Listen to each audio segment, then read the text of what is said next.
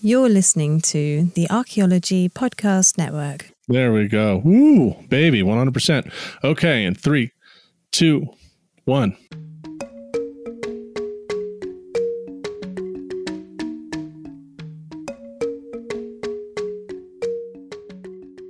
Welcome to episode 57 of Life in Ruins podcast, where we investigate the careers of those living life in ruins. I'm your host, Carlton Gover, and I'm joined by my co hosts, Connor Johnin and David Ian Howe. In this episode, we're getting revolutionary. By that, we're going to talk about the war for independence, the only independence that matters, the American independence. Overthrow the king. I've taken a Revolutionary War class. David's taken Revolutionary War class. Connor, have you done your due diligence in service of this great nation? Well, absolutely. I've actually visited these places, gone and, and done that, and read all the books. I read 1776 last year. So, when was the last time you guys read that? David McCullough is overrated. He's the Jared Diamond of the American Oh, get, get out of here. He's the Graham Hancock of American history. Get out of here. You oh my red coat. God. My name's David McCullough, and I write all the Oh books about God. American get out of Revolution. I'm not I'm not gonna have this conversation. It's not No, no. it's actually it's a wonderful book. It's good. No, you're just you're just a how. You're just a freaking redcoat. So get out of here. I don't want to hear it. That's true. Ooh, ooh. Are you hey, is related? your family? Is yeah, yeah. We'll get into that. We'll get into that. How long have your family's been here? By the way, Uh, on my dad's side, the Indian side, we are on his Well- mom's side, the white side. they've been here Uh, since ten thousand BC. Yeah, but like Yeah, no, no, but yeah, white yeah. My dad's dad is Pawnee. My dad's mom is uh, traces her ancestry to the second voyage to Jamestown. Through that, were sons of the American Revolution, sons of the Civil War, sons of the Confederacy. We don't like to talk about that one. That's an ancestor we just like to forget about. Second second voyage to Jamestown, huh? Yeah, round round two.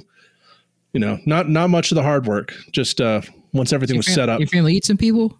I don't think they did that second round. Wasn't that first round? I mean, once you get the taste for human flesh, like you keep it going, man. yeah, I don't know what was that first or second round.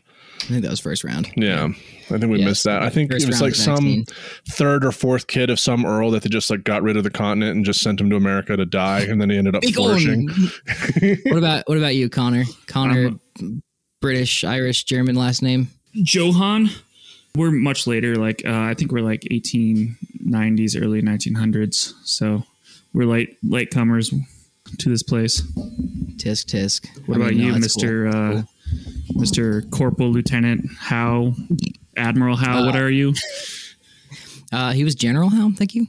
My mom's side, obviously Ellis Islandish, uh, early 1900s, and then my my dad's side has been here on his British, like Howe's British, right? And then there's Oh, Macomb very. Is our Scottish name.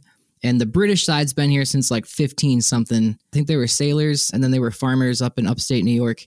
We have no Iroquois DNA whatsoever. So that's either good or bad. Uh, I don't know.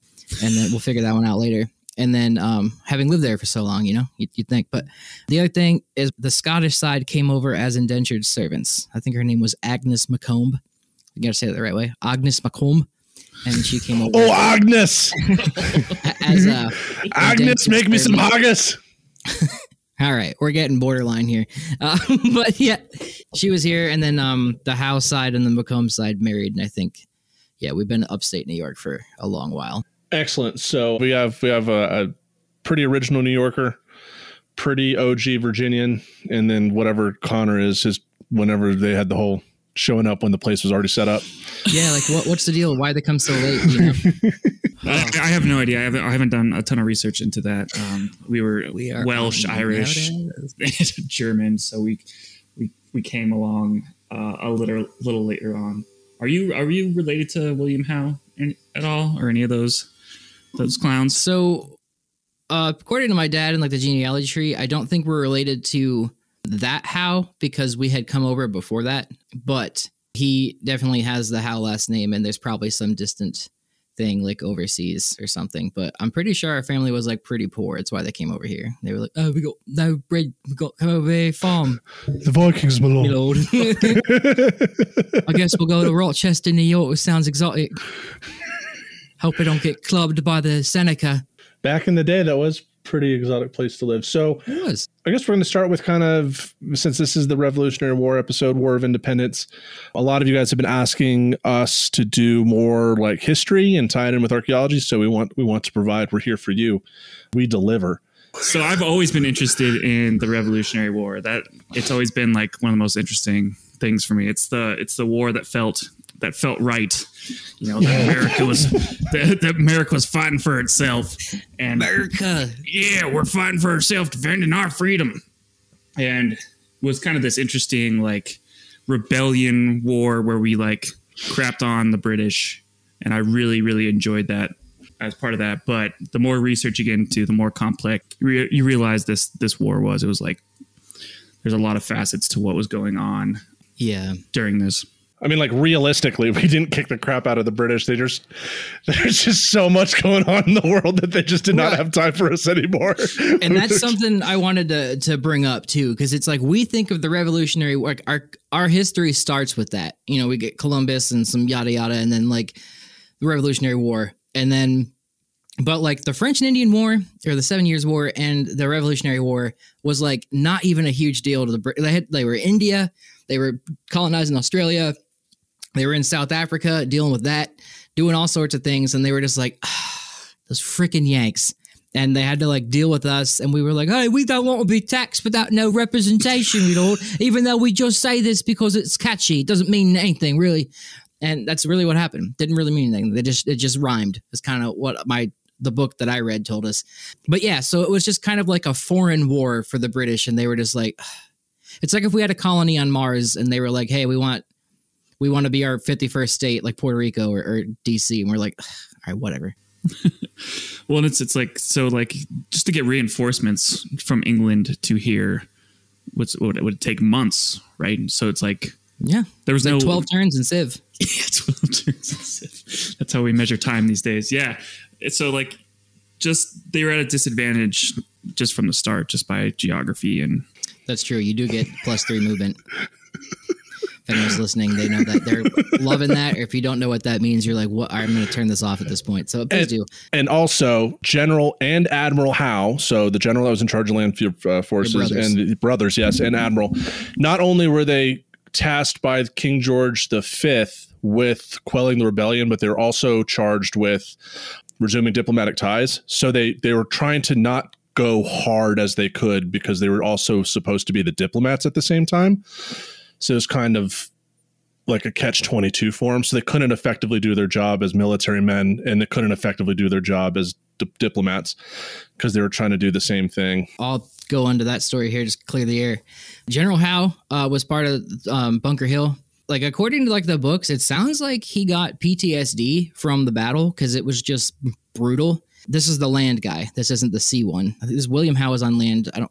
Seals McGee was on water. I don't remember his name. is it But Richard Howe? he- Admiral? something like that. yeah. Uh, the admiral, yeah. But Seal General McBeal, the Navy SEAL. there you go. William Howe, I believe, like if you read about what happened, he was like, "I'm gonna go. I'm not. This was tough. Like Bunker Hill was just a, a bloodbath, and he was like, "This is terrible." And then he was supposed to go to the Ohio River Valley to fight Washington there, but instead he chose to get drunk and gamble himself or gamble himself into like a drunken stupor in Manhattan, as most Howes would do. You know, he didn't go, and that's why Washington kind of won the the Western theater. But I mean, there's there's multiple factors to that. But I thought it was interesting because that's part of when you look back at history, and you know, you have like the the LGBTQ, you know, critique or the feminist critique the things, right? You can look at it and be like, okay, were Lewis and Clark maybe homosexual uh, together? Like that's that's a whole debate. Um, I don't think it is, but you can also look back at things and be like, PTSD was not a thing at that time or mental illness. So like, I mean, you were just either crazy or not, according to them. So you can look back and be like, huh. And that was a big topic in the class we had was like, is there evidence of, you know, that kind of stuff in in history that we, isn't written down because no one's going to write like, I had shell shock. Right. know? Yeah. We're skipping ahead some steps. We have to, we gotta we gotta dial it back. So how why did the Revolutionary War started? Yeah. uh, We're 12 minutes in. Let's do this. We did six minutes of no Irish need apply, so we need to like catch up with Yeah. the actual episode. That's a hundred years later. So David mentioned the Seven Years' War. That is a pretty pivotal moment for background to the Revolutionary War. David, what is your synopsis of the Seven Years' War and why that's critical to what happens? Like, was it, 10, 10 years, 15 years later? That's like Seven. 12, 15. Yeah. Yeah. Was it seven? years. Yeah, it's a seven years war. Well, yeah, it was seven years long, but it was really, okay, okay, okay. Thank you, You Connor. Seven Years' War was like literally a world war, and that was going on between Europe. Uh, I think it was was this one about religion or was it just territory? I mean, they all got to do with religion. Um, it And something like territory. yeah. territory, religion, Germany, you know, going at Holy Roman Empire at the time. The Ottomans were doing something. Uh, the whole thing. There's a bunch of stuff in like I think Scandinavia too. Essentially, the Seven Years' War was also again for the British. We're like literally the frontier. It's like we're on Pandora and Avatar out here living, and it's like the French had their territory up to the Mississippi. You know, like what we got the Louisiana Purchase from, and then we had, or uh, Britain had, you know, up to the Appalachians. The Seven Years' War here, the French and Indian War for us, Seven Years' War for the world, was like the British just fighting the the French and uh, allied indigenous tribes, their na- I guess nations at the time, but I forget which ones. There was there's a lot. I know the Cherokee were Yeah. on the British side, but Yeah, so that that's one of those misnomers. Like there were indigenous on the British side too, as there are through most American wars. it's just whoever paid them more. Yeah, well, I know with the Iroquois Confederacy, there was one group, like four out of the five of the Confederacy sided with the British, one sided with the French, and then they lost. And then later, when the American Revolution happened, the ones that sided with the French sided with the Americans and kind of through the American Revolution got the whole. We're yeah, I'm getting ahead of myself again, but yeah. Bro, it was uh, and it effectively kicked France out of the New World for a while as a power. as yeah. a power until they got it back later with the whole Louisiana purchase. well, they they had the land, but Napoleon had just taken over France, and he was like, "I don't want to deal with this. Here's this at half off." And T- Thomas Jefferson was like, "All right," and that's like kind of more than half off. It was like a 95%. clearance he just sale. was like, I do not want this. but yeah, that's kind of what. But they were here before that, and like the whole middle America up through Canada and stuff was French, which is how you you you got your last name, right? uh, like a hundred, hundred years later. Yeah, most of Canada was French too. Yeah, French still is. Canada is the best Canada. South Park. Um, You guys just want to end it here and go a little longer in the next segment and actually talk about what's going on. I, I was going to just I guess we mention could talk about the Intolerable Acts real quick because we don't need to go too depth in that because the Seven Okay, Years yeah. War, Britain was bankrupt, started taxing. King George V was in there, and that's where we get the Intolerable Act, like the Stamp Act, the Tea Act, a couple others that really made it hard for colonists to be financially stable in the states in the colonies at that time. As part of the whole colonial system is uh, colonists could not make things on their own typically. They had to be imported from britain. And that's actually one of the first sites i worked at is finding a bunch of like out, out in northern virginia looking for um, black market potters Really? yeah, because they they basically it was basically the old time moonshine. You go out to the Appalachians and you make some pottery, so you didn't have to buy it from the Brits. Did some some chemical analysis on skeletons. There was a whole thing, but that was what actually one of my first projects was working on a colonial site and also looking for one of George Washington's star forts in Loudoun County, Virginia, which was in someone's backyard in Leesburg. That's Google wild. Maps. Google Maps. you see a lot of some of the generals, army, military folks appear in the the Seven Years War, um, and get experience in the Seven Years War and the French and Indian Right. War that ultimately like play big parts in, in in the Revolutionary War. So that's kind of some of that other other in, influence that you get from this time period. That's how Washington came to fame too. He he was a general or some kind of corporal or something like that in that army or that war. And and the Patriot too. I think Mel Gibson's character had that's where he got his tomahawk from. Was like the French and Indian War. Um, And at this But- time, Ohio was under the domain of Virginia.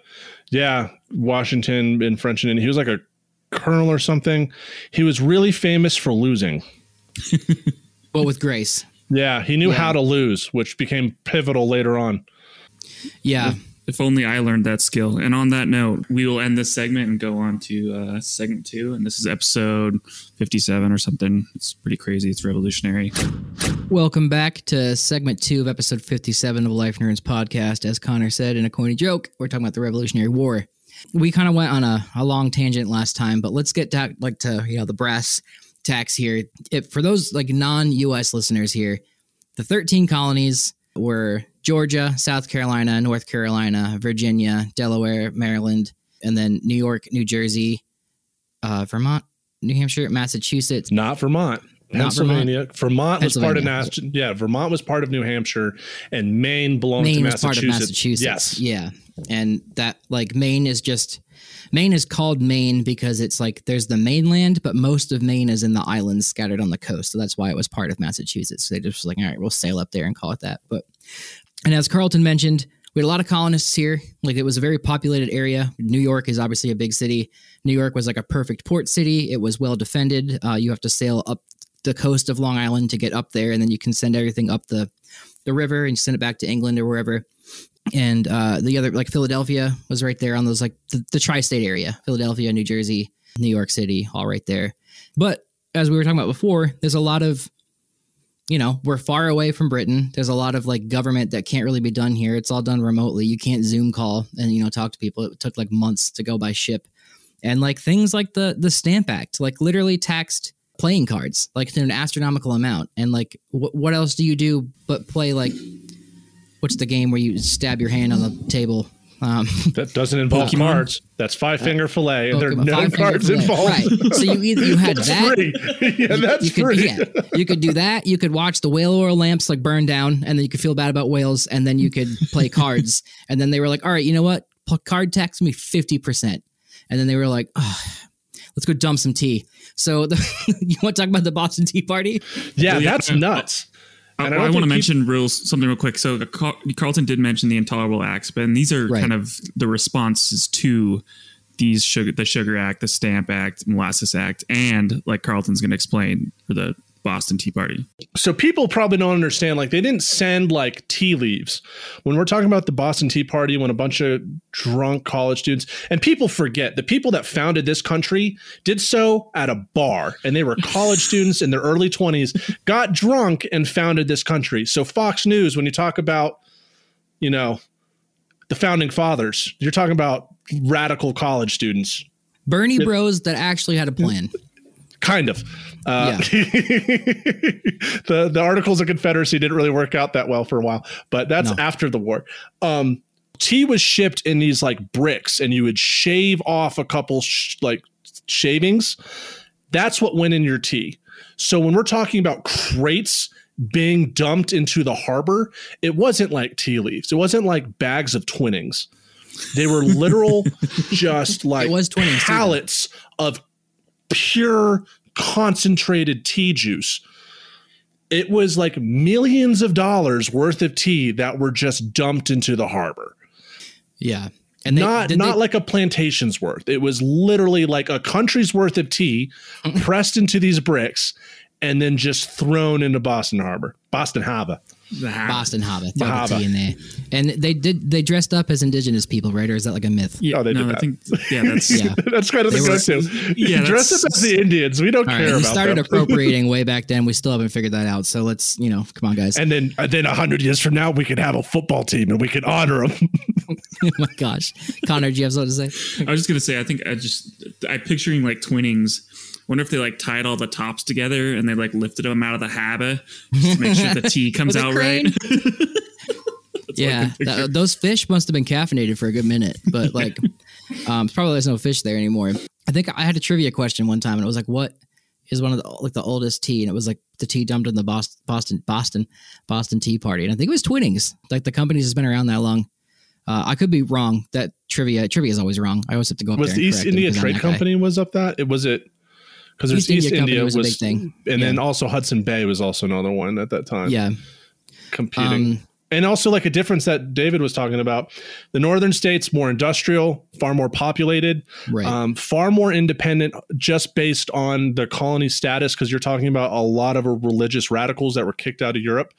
To basically, they threw them to the New World to either starve or just get out of Europe. yeah, And then the South, so like Virginia, good old Virginia, and southward were mostly plantations, uh, wealthy Agrarian. folks. Yeah. And had strong ties to England because they were producing a lot of cotton, which we'll get into later why that difference between North and South matters, especially at this moment. tobacco, cotton, and rice. Rice was big in South Carolina, tobacco, Virginia, like all of the mid Atlantic, and then the South was just cotton, cotton, Yeah. cotton. And Georgia Um, wasn't that big at this time. It was mostly set up to be a buffer between the colonies and New Spain. Yeah, So it was like it was kind of like Luxembourg. Not many people, kind of out in the middle of nowhere. Well, Oglethorpe like founded it it was a penal colony at first too. Like it was like Australia. I didn't know that. It was, yeah. And then uh, I think it's like there's like oh it's a myth and but like I, they did bring uh, like indentured servants and criminals here to work the plantations um, and like do other things at first. But Georgia also Atlanta was a city. Augusta actually, uh, Savannah obviously being a big British city. It's if you go there now, it's beautiful and it, like you can see like the little cobble roads and stuff. Uh, but Augusta itself, being inland a bit, was actually a British armory. Uh, and they like sailed it up the river so that they didn't get like destroyed on the coast. It's actually pretty smart. And then I work in a, an old cotton mill, which is wild. Yeah. Anyway, uh, moving on. The I want to add one more thing. You could you Yeah. could call like New England its own like separate thing too. They kind of had their own culture. Kind of, they were very like banded together as like a community, and I think things definitely happened different and were sparked kind of in this this New England area, almost being like Yeah. this this larger. The, the British maybe seeing them as like a representation of what America is, but it was super Sure. diverse and like you said, the cotton cotton different different industries, um, different people. It was as a very diverse white. as, as- Yeah. as, as, as much you can get, but like New German, England- British, yeah. And yeah, then- but yeah, New England was like this interesting place where all these things started sparking, like these the Boston Tea Party, and you you get the first couple battles of the Revolutionary War after um, the Intolerable Acts really occurring in this New England area, and you know, I it wasn't like everyone was on the same page, like oh, we should absolutely. You know, go go to war with England and, and, and try to get our freedom and anything like that. It, it, it sparked in one kind of place, and everyone else was like, really. yeah, Yeah. yeah, yeah. And we we also had the government structure kind of set up because even prior to the Revolutionary War, there was already kind of these lower houses of just colonists setting up their own smaller government govern, governments, mm-hmm. and then you kind of led to some of the southern states ended up doing their own economic sanctions against Britain and stopped sending trade their way. And once again, radical college students doing a lot of this stuff. and that that's Connor was getting at that too. Like up north had a lot of those prestigious colleges where like people, you know, didn't really farm. They were either sailors or they made rope or you know something like that. But they they went. Uh, you went to college up there, like Yale, Harvard. It's all Harvard's older than the country, and like you went up there and did that kind of stuff. But down south, there are a few colleges for sure, but it wasn't as populous, and you couldn't. You could get to Newark from New York City by like literally swimming across the river. So it was like more concentrated. And those are the issues that bled into the Civil War, why there was such a difference between the North and the South. It's like a different culture. Um, and that's why the the British helped the South because they're like, hey, we, we need some of that cotton and like needed that back. So But- yeah, the Southern yeah. campaign was more of like a civil war within the colonies rather than like an all out rebellion. It was no bueno. If you watch The Patriot, they kind of tag on this a little bit. it. Yeah. yeah, it's a, it's the loyalists that really occurred down there in like large numbers. Um, so and then so we get the the Tea Party, and you get the colonies kind of responding to this by creating the first con- Continental Congress, which is twelve of the thirteen British colonies. Georgia didn't get the memo; they're just down there eating, yeah, down there eating peaches or whatever they do down there. To to to kind of at least to to, to try to organize in some sort of fashion to organize as a country, whatever. So that's that's kind of like the the next step, and nothing really happens. Just I don't think. Yeah, really- Massachusetts really starts things off. You have the Boston Massacre, which was kind of caused by the colonists, the partial repeal of Townshend Act. And just kind of like there's these little things going on. The British Oof. are kind of responding. I didn't think about that. Yeah. Boston Massacre is like we got a history of uh, police and false flag misunderstandings. false flag Yeah. operations. Yeah, Honestly, the first one was right there. Yeah, yeah. And John Somebody Adams defended the. The the, Brits. soldiers. And Yeah. they, he he he won successfully. yeah, he got a Um, lot of credit, and he stood his ground. Like, nah, we got to do this right. And Some ended up- drunk idiot was like fire, and like the British were like, oh, psh, all right, and fire. Like that's how he won the debate. Yeah.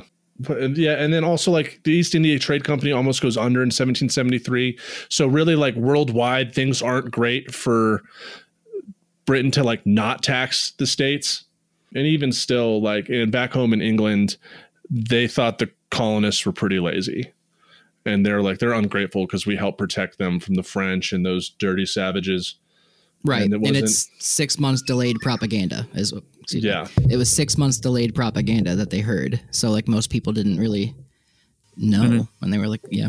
We even sent like representatives and to, to try from from um, the colonies to England to at least have Franklin. conversation. Yeah, yeah, have conversations with folks and be like, okay, we want some sort of representation here to ultimately.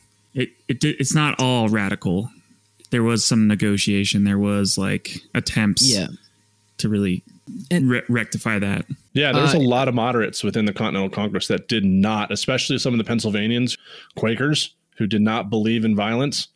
Right. Um, the people in the South, like we talked about, they made a lot of money off of Britain. Like they made they made quite a bit sending their goods off and the trading with the British and you know doing all that.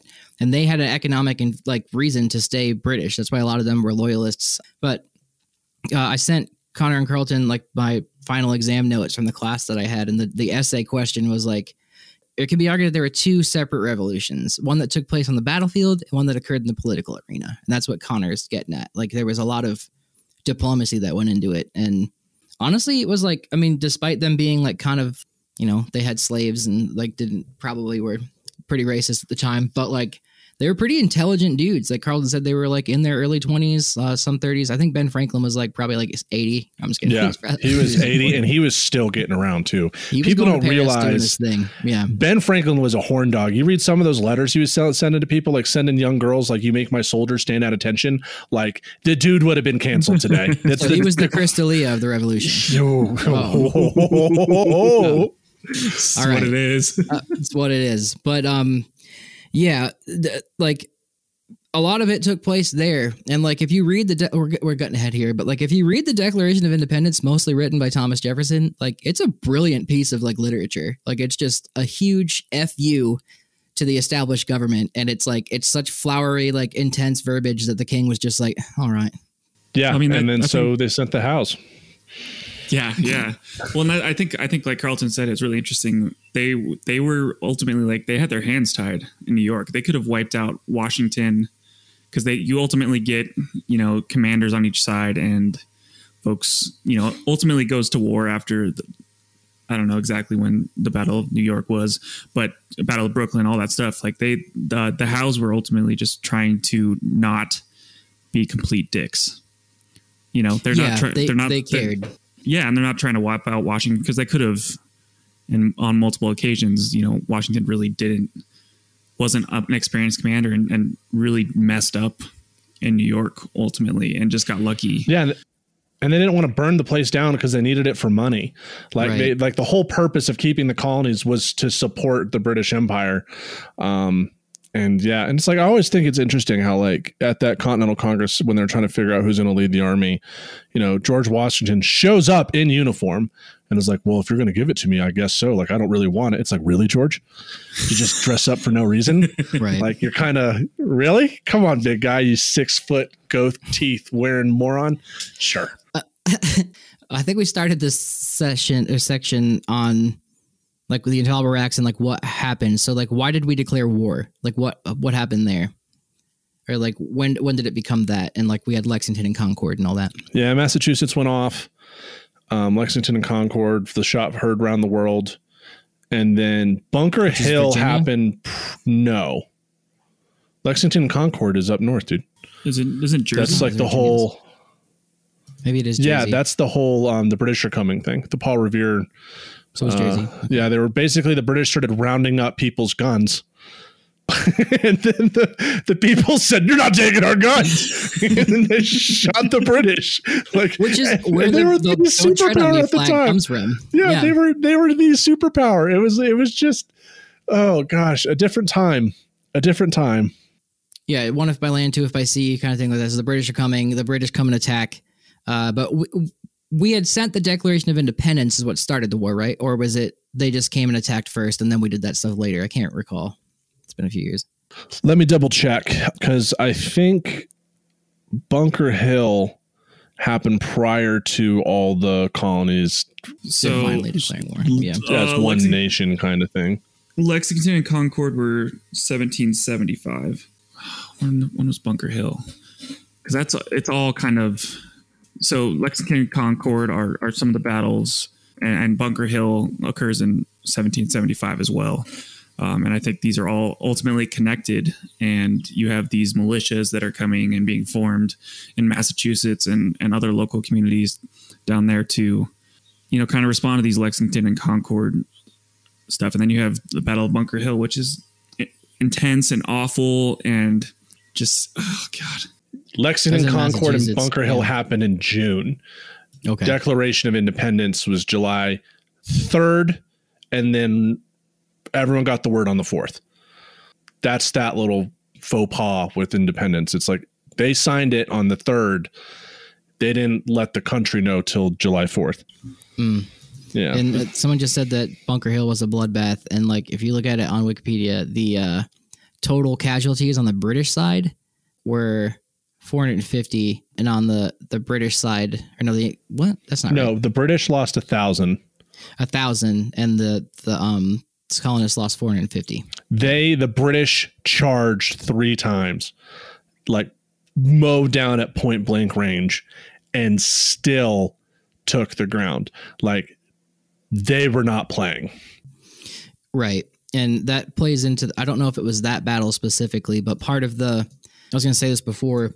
Uh, again, the British and like the colonies extended from the coast up to the Appalachians. So, like, you went to the mountains, and over that was indigenous territory. You know, they kept encroaching. But like, Tennessee was the wild frontier at this time. So, like, nothing out there was like settled really. Uh, people were moving out there, but it wasn't like a civilization yet in, in the European sense. So a lot of what helped us win the war, especially in these like huge numbered battles that are stacked against us, was guerrilla warfare. And like that's like make sure to show that in the Patriot. But like we could like hide in trees. We knew the land really well. But the British were coming here doing their like lined warfare with their muskets, and we're like, "Fah!" And we were just like swinging from trees, like clubbing people with tomahawks. And it Yeah. was like That's wild. that whole swamp fox thing, which Patriot is loosely based off of. Ah, okay. The Southern War was a very different war, which is like kind of interesting with like Lord Cornwallis, who was the lieutenant commandant, I think, of the theater. He reported to Howe, right. but he was in charge of the Southern campaign. And it was a lot of loyalists fought for the British. They started in Charleston and just kind of made their way up. They were largely successful. I mean, the most of the campaign in the Americas is largely successful on behalf of the British. The Americans were really good just after they lost a battle, being able to retreat in order to maintain the army, hmm and then they were able to rally when it ma- when it mattered. And uh, with that, we're going to rally for uh, segment three. We'll be right back with episode fifty-seven of Life and Ruins podcast. So, real quick, in the uh, in between times, we realized we can't cover everything we want in one whole episode. So, we'll uh, the next Hunger Girls episode will be Revolutionary War Part Two, so we can get everything that we love about this amazing moment of our country's history, where we uh, definitely got rid of those the lobster backs from this great nation of ours and sent them back into the sea where they can enjoy their limes. Eat it, Stefan. Talking to you, Natasha. Go for it. All right. So I think yeah. so Uh, I think I, I think we wanted to end it on just kind of uh, Washington crossing the Delaware and ultimately not destroying his army and kind of the importance of that. David, do you want to kind of go into that? Yeah, sure. So like I talked about like the frontier aspect of the war. All that got won by the Americans. Like we pushed that back and we defended that because like I said the guerrilla warfare and all that. I mean for the most part we did.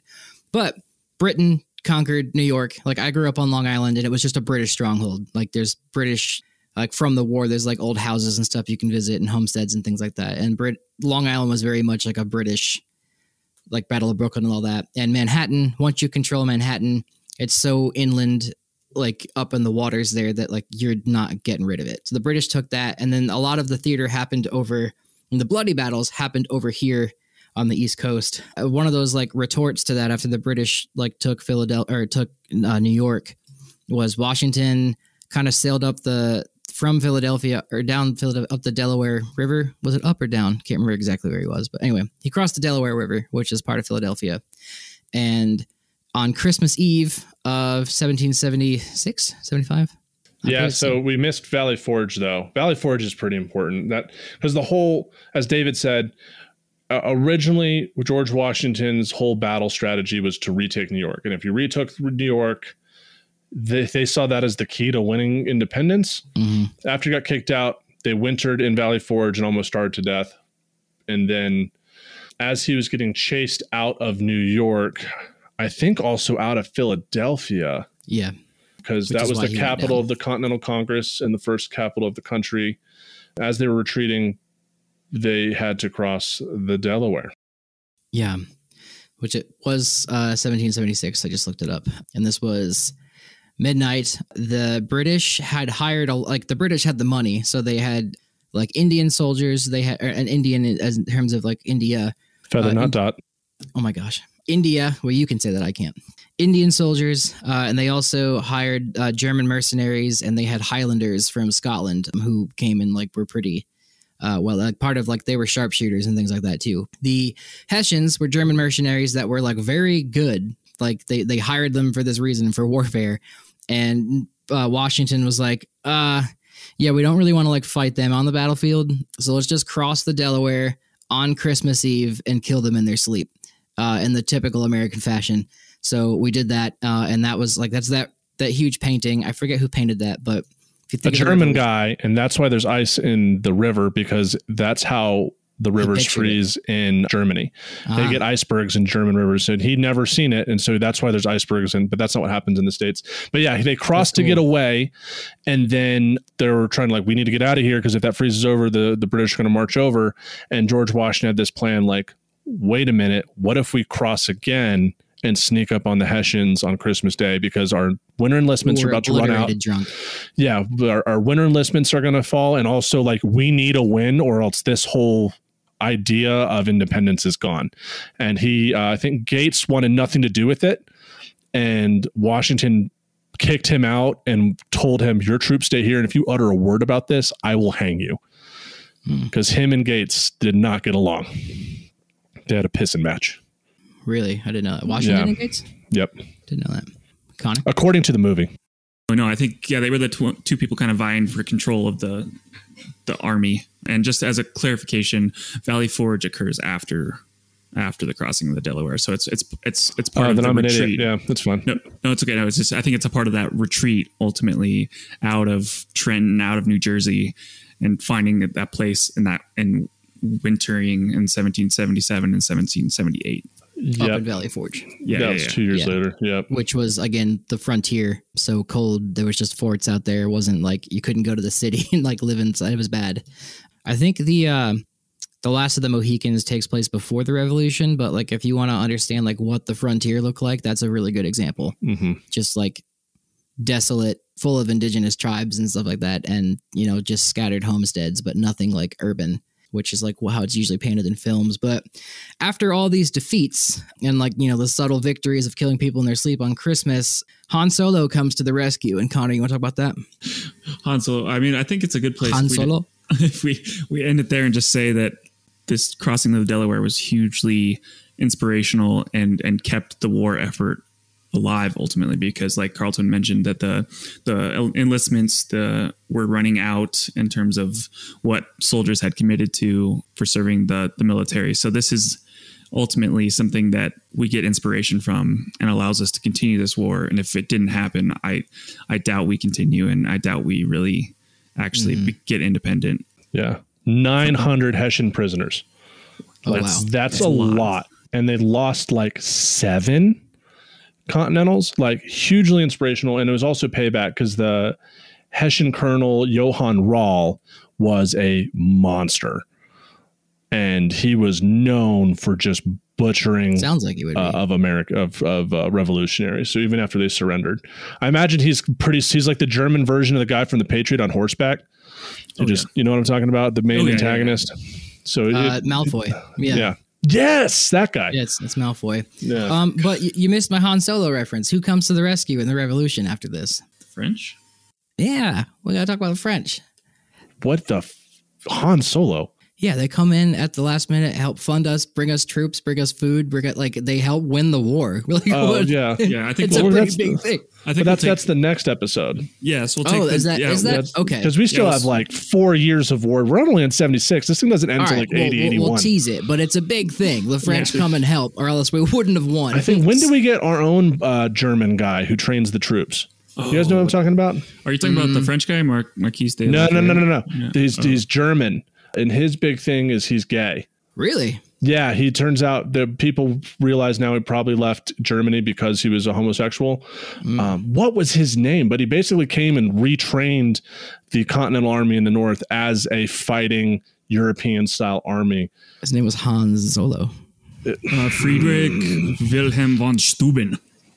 Von, See, and- von Steuben. Yes, von That's the Steuben. And they say it the best in in the Last Samurai. When you understand a language, everything falls into place. But if you are being yelled at by a large German in German, you will listen and you will fire better. It's just a Baron thing. Friedrich Wilhelm von Steuben. Yeah. It's a What's his name? He's bar—he's a baron. Yeah. Baron Friedrich Wilhelm von Steuben. Oh, I can't. yeah, I can't even read it. But yeah, And he had he brought his Italian Greyhound Azor with him. oh, that's an echo post right there. Let's do that. Yeah, well, uh, so we'll continue talking about Friedrich von Wilhelm von Steuben, Baron, whatever his name is. Um, on They the next- basically compared him to the Roman god of Mars. Like that's how American soldiers saw him. So he's as- the dude from Troy. That's Ajax. Yeah, it's just in pictures of him, he is very German, very large. And uh, yeah, he yep turned turned a bunch of volunteers, a bunch of ragtag uh, volunteers into a into an army. So, So- yeah, yeah, we'll continue that. Hang Girls Part Two, Revolutionary War, whatever, whenever that is. I think it's be like four. We might have to do part three. Yeah, yeah. So, um. Big thing. I wanted to mention kind of like s- some experiential thing, which is it's going to be a different. It's like slightly tangential. Right before the COVID happened, the the January before, I was lucky enough to visit Boston and kind of go to these places that occurred these these important buildings, locations in this early Revolutionary War period. Uh, you know, the Bunker Hill Monument, the the Meeting House, whatever it's called, all these kind of places. And I know you guys you guys grew up kind of on the East Coast. Yeah. How how how was that experience of visiting these kind of these places, especially when they're surrounded by big cities? And how how did you feel when you ultimately went to these places? as a kid, I was just playing Pokemon Blue on my thing, and I didn't really care. but like I said, like Long Island was a British stronghold. We went to Boston all the time to see family. We went to Philadelphia, and like you see all that stuff, and it's like that's the oldest part of the country to us. Like obviously, we're not in the Spanish part. I currently live in what is now or what was New Spain right now. That's kind of cool, I guess. But like, yeah, that part, it's like the history. It's just so much of it. And as a kid, like I grew up with that, and I think I was telling this to Maddie McAllister when we had her on, but like looking at it in context now, it's like I grew up in the colonies, like, and I live in one right, right now. Like, I was part of the British colonial empire that connects me to Australians and South Africans and people in India. It's just a weird like thing to think about. Like, we're here because of that. But uh, when I talked with you, like growing up out west, like things aren't as old, and like you have like Oregon Trail and like mining stuff, I guess. But like, that's really it. If you want to talk about that, or Carlton, do you want to go? I was born in New Mexico in a colony of Spain, then moved to a, the Russian colony of Oregon, and then yeah to the English colony of of Virginia. But uh, growing up outside of DC, of course, the Revolutionary War is a huge aspect. You know, we have all the monuments. We go to the Smithsonian's. A lot of things are named either after Revolutionary War figures or Confederate generals. That is now being changed. Robert E. Lee High School is no longer Robert E. Lee High School. Uh, and a big part, like in fourth grade, is our big in the state of Virginia. The that's when you do Virginia history. And so, of course, we learn about like the House of Burgesses, which is like the first government body in the New World, which is in um, outside of uh, Williamsburg. Williamsburg, Virginia is a big place. Colonial Williamsburg is great when you're an adult, boring as hell when you're a kid. yeah, and Uh, It's so hot. It's so humid. No matter when Yes, you go. there. but it's right next to Yeah. Busch Gardens, uh, which is That's always true. a fun place. And so we had to visit Jamestown and also next to Jamestown, pretty close, is Yorktown. So we got to go visit those battlefields and some of those early significant places, um, especially uh, as kids. So we were always around it. And uh, I remember like one of my earliest memories, probably of archaeology, was like visiting Jamestown and seeing the ongoing excavations. Yep. Shout out the person that worked there that talked to Carlton's mom and Brittany Yeah. What's up? My so yeah, my mom was just at Jamestown two days ago when the uh, episode released of the indigenous thing. So my the way my mom describes me, there she's like, yeah, my my son, he's an archaeologist. Like, oh, where does he work? She's like, oh yeah, he works in Ukraine.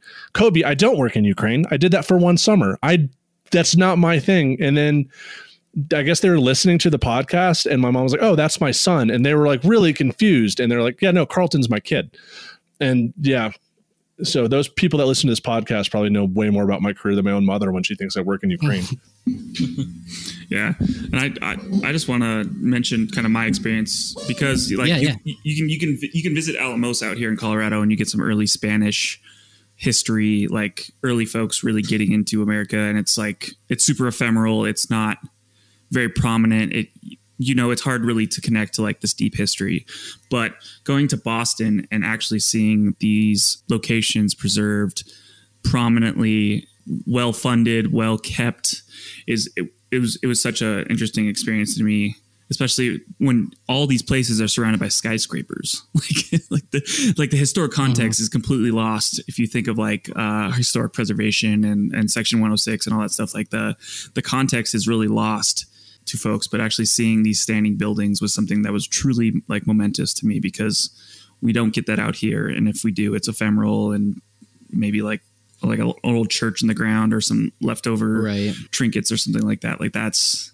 that's what it, it was just it was just a surreal experience especially because modern modern society grew up and existed or now exists around these places but they kept them Yeah. there which is super interesting to me That's a cool point, man. And like, I like, I, like Carlton can agree. Like as kids, like I took it for granted for sure. And I remember being on like a walking tour in New York, New York City as a kid, and like we literally passed by this little cemetery and it said Alexander Hamilton. And they were like, "This is Alexander Hamilton's grave," and I was like looking around, not caring, and I was like, "Oh, I know that name. I think he died."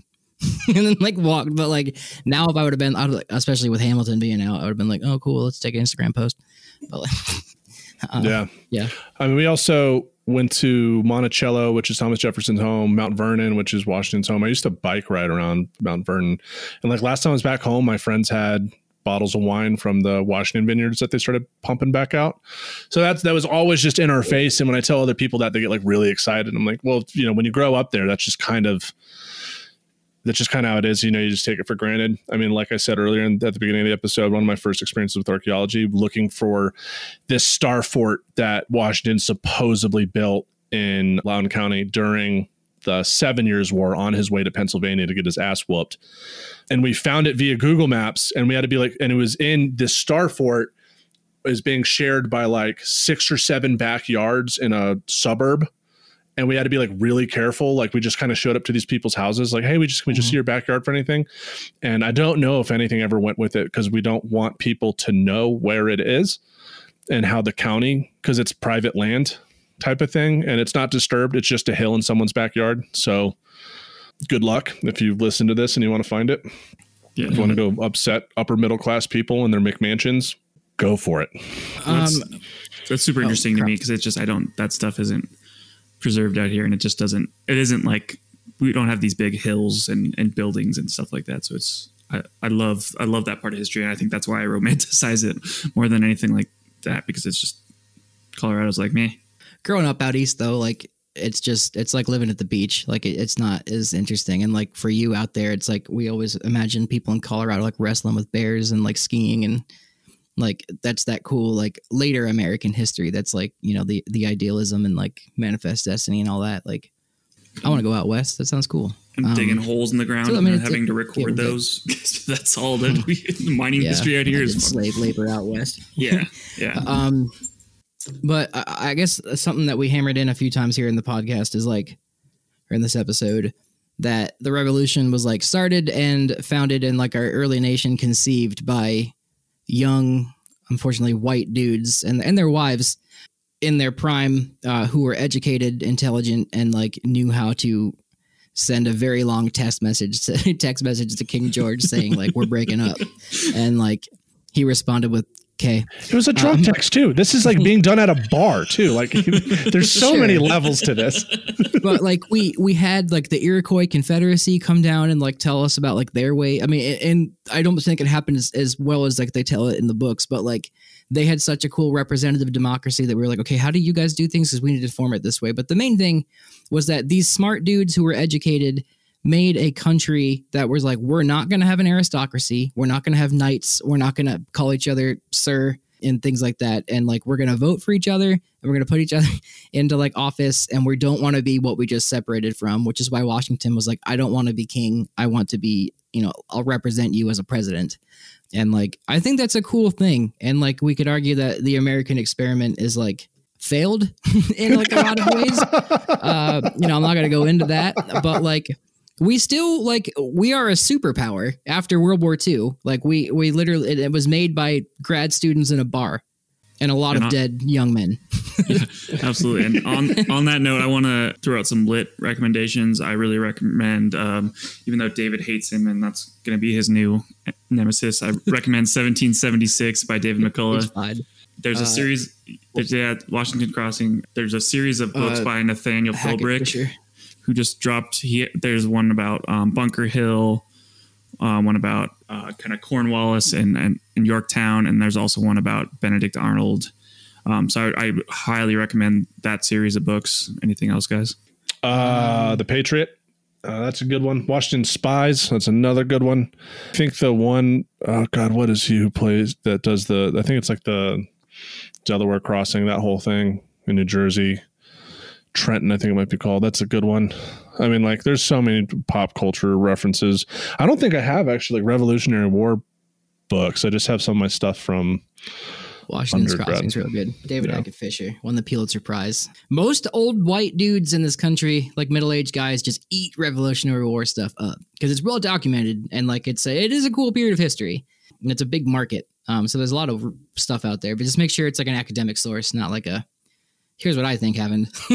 Yeah, don't read Bill O'Reilly's book on it. oh, he has a book on it. Uh, He's- I he- bet he does. Killing because he has all that, that killing series where it's like killing Osama bin Laden, killing George Washington. yeah, he just got this like he's got this whole like don't read those or any of his compatriots. Adams is also another really good docu series. I like Adams. John Adams. yeah, Yeah. That, that That's a H- wonderful HBO series. You also see a guy get tarred and feathered, and you like you always thought like, oh, that's a cute thing. Like you just dump tar on somebody and stick feathers to him, but like no, it was like scalding hot tar and like rips your skin off. Like it's and not. then they cool. put you on a board, and as you're Like, naked, just parade you to bring around. parade you around town. It's yeah, yeah, And that's so, that was uh, all, a lot of that was based on uh, the John Adams, David McCullough book. So David, Books. go Yeah, go go I've read it. It's a go good go book. beep yourself. Yeah, so I'm gonna I'm gonna take the the, the rating the podcast and uh, just just please. I was playing us out. Sorry, I didn't realize. you- no. So be- also, if you guys didn't know, we have a store now. You can also find a Life and Ruin swag on the APN store. Please go support them and check that stuff out. We have that still that hashtag agriculture thing from Archpodnet.com. way back in. Yeah, we have our own on Redbubble. You can find us there. We'll be adding more merch items. Right now, you can get stickers. Redbubble.com slash T-shirts. people slash a life in ruins. Yep. Redbubble.com slash people slash a life in ruins. There you go. leave us a review. Go to our website sometime. You can find our Instagram and our podcast feed there and a couple other fun facts about us. That's at lifeandruins.com. And you can find us on archpodnet slash ruins for the YouTube videos. So you can find us on YouTube. And also, if you want to see the videos on archpodnet, it'd be great if you guys could become members for the APN, five bucks a month, really help us out. If you guys support the Archpod, Archaeology Podcast Network, you're supporting us, and we really need support. Our producers would really uh, thank you guys for it. They put all this time into bringing you guys a show that you can listen to. So Yeah, and, Do and, that. and, um, you get ad free uh, content and early early releases on episodes when you're a member, and you can also talk with us on Slack. There's a whole Slack channel where you can converse with us directly. So there's a lot of perks to being a part, being a member of the APN. So please, please go there, pay some money, and uh, help support us and archaeological research. Yeah, and one more thing to note is like Chris Webster and his wife Rachel like literally edit every single one of the podcasts on the network. It's a lot of work and they kind of do it for free and for fun. So like it does help us all out. And you know, if we can, you know, get the memberships and like even if you help us out a little bit, it helps the, the network out and stuff like that. So And if you want to sponsor us, get advertisements, reach out to us. MeUndies, uh, where where are we at? Come on, come out here. Blue BetterHelp.com. Apron, Adam and Eve, whoever. Who was the guy that oh. we got emailed the other day? The one that was on Instagram. What were they uh, called? Oh, the the balls thing. The balls thing. Oh yeah, yeah We can't. my We can't. Yeah, it's like buy Yeah. balls. They wanted us to sponsor for us. They wanted to sponsor us, and we just can't do that. Not for. Sh- shinyballs.com or whatever it was. Yep. yeah. Um, but anyone listening, if you know of some good advertisement people that like we could, because we're look, we're actively looking for people to sponsor us. It really it helps us out. It's money. If you know someone that would be good, like you know, just someplace or you have a connection, or you got an uncle, or you got a guy, uh, hook us up. All right, and that with that we are out. Come back next week for the Vietnam episode. Just lots of Charlies in the tree.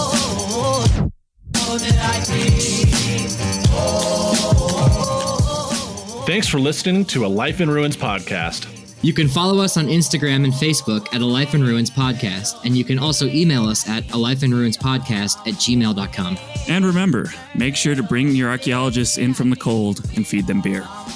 So, uh, gents, who is a dog's favorite founding father? Oh, um, give me a second. Give me a second. Does it relate to Hancock in some way, shape, or form? It's close. What Uh, was the joke? Bone Franklin. What's a dot? Oh, Oh my gosh. boo. Um, boo. It's painful. How come there's no knock knock jokes? Of, how come there's no knock knock jokes about America? Why? Because let freedom ring.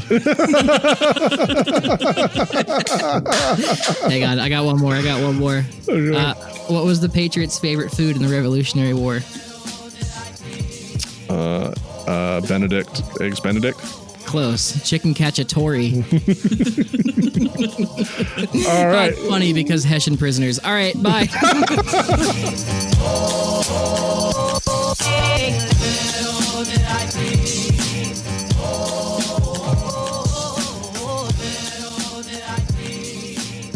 This episode was produced by Chris Webster from his RV Traveling America, Tristan Boyle in Scotland, and the Archaeology Podcast Network, and was edited by Chris Webster. This has been a presentation of the Archaeology Podcast Network. Visit us on the web for show notes and other podcasts at www.archpodnet.com. Contact us at chris at archaeologypodcastnetwork.com.